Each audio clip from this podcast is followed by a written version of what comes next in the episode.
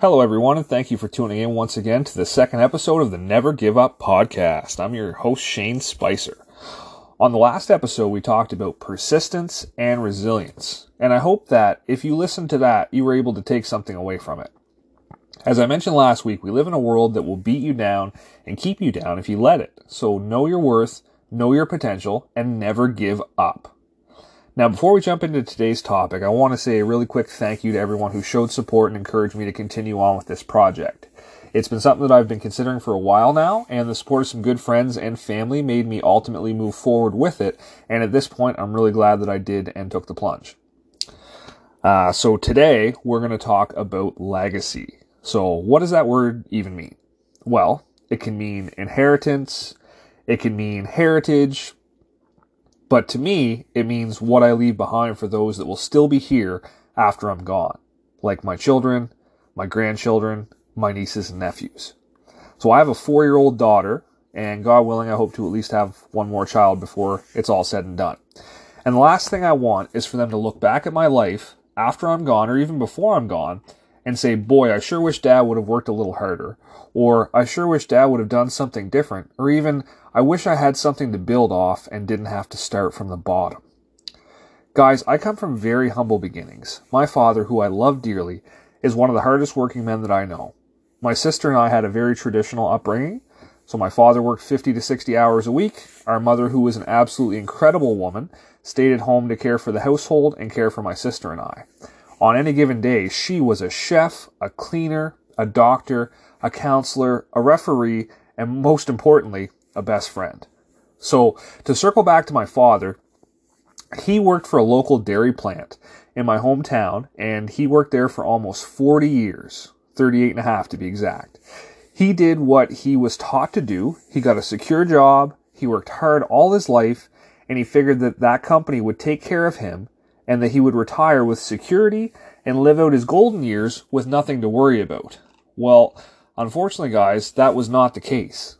About five years prior to him being set to retire, the company ran into some problems and they ended up selling. So his job was eliminated, his security was gone, and he was forced into early retirement with nearly half of what he expected to live on for the rest of his life. He took the safe route, and unfortunately that ended up coming back to bite him in the backside. As kids, we may not always have had the fanciest clothes, designer shoes, or the latest and fanciest toys, but he made sure that we always had everything we needed and we never went without. If we needed something that we couldn't afford, he'd pick up extra shifts and, and he'd make it work. Um, he would do whatever it took to provide for us and make sure we had good food to eat, warm clothes on our backs, and plenty of toys, entertainment, bikes, skateboards, skates, or anything else that, you know, kids should have. As a kid, you really take those things for granted. But as you grow up and you have children of your own, you realize how valuable that was and how hard our parents worked to give us what we had. He taught me great values. He taught me to be a good man and to treat other people with respect in the way that I wanted to be treated. And those things I'll forever have, and I'll pass those on to my children as well. Now, I can take his experience and I can learn significant lessons from it. His work ethic was inspiring. I take that from him with much gratitude. But what I've decided to do differently myself is to try and build something of my own. Instead of putting faith into someone else's company who's not going to make decisions in my best interest, just like the dairy plant did not make a decision that was best for my dad, I'm going to take control of that situation. I want to be able to not only create jobs for hardworking people like my dad, but I want to be able to create something that will still be there after I'm gone and still be able to provide for my family for generations to come. I want my children and my family to be able to thrive.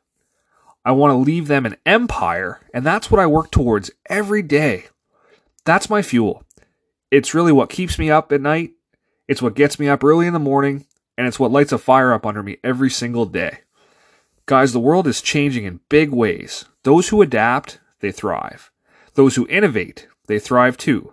And the ones who don't change, the ones who don't adapt, well, they end up working dead end jobs for minimum wages and generally live paycheck to paycheck and are statistically one automotive problem away from bankruptcy. It's not the spot that you guys want to be in. there's not much room for error. The traditional model really just doesn't work anymore. The only certainty in the world today is change, and you better believe it because it is true. Now, guys, remember, we were all built for greatness, but understand that our time is our most valuable asset, and it's the most limited, it's more limited than we realize. Now, do not get me wrong. What I'm saying is not trying to tell you to go into work tomorrow and quit your job. It's not what I'm saying at all because that's that's not a good idea. But what I am telling you is that every single person who hears this message needs to consider and should should definitely start creating something of your own. Something that maybe would create a revenue stream for you. Maybe have the ability to create a nest egg. Just something to be able to put away and start building off of. You do not want to be nearly retirement age when you've already sacrificed so much of your time to end up in a position like my father did. So, guys, if there's one thing that I hope you take away from this talk today, it's that ultimately you control your fate. You control what you do with your time, and only you can create something to leave behind for your family and in your memory.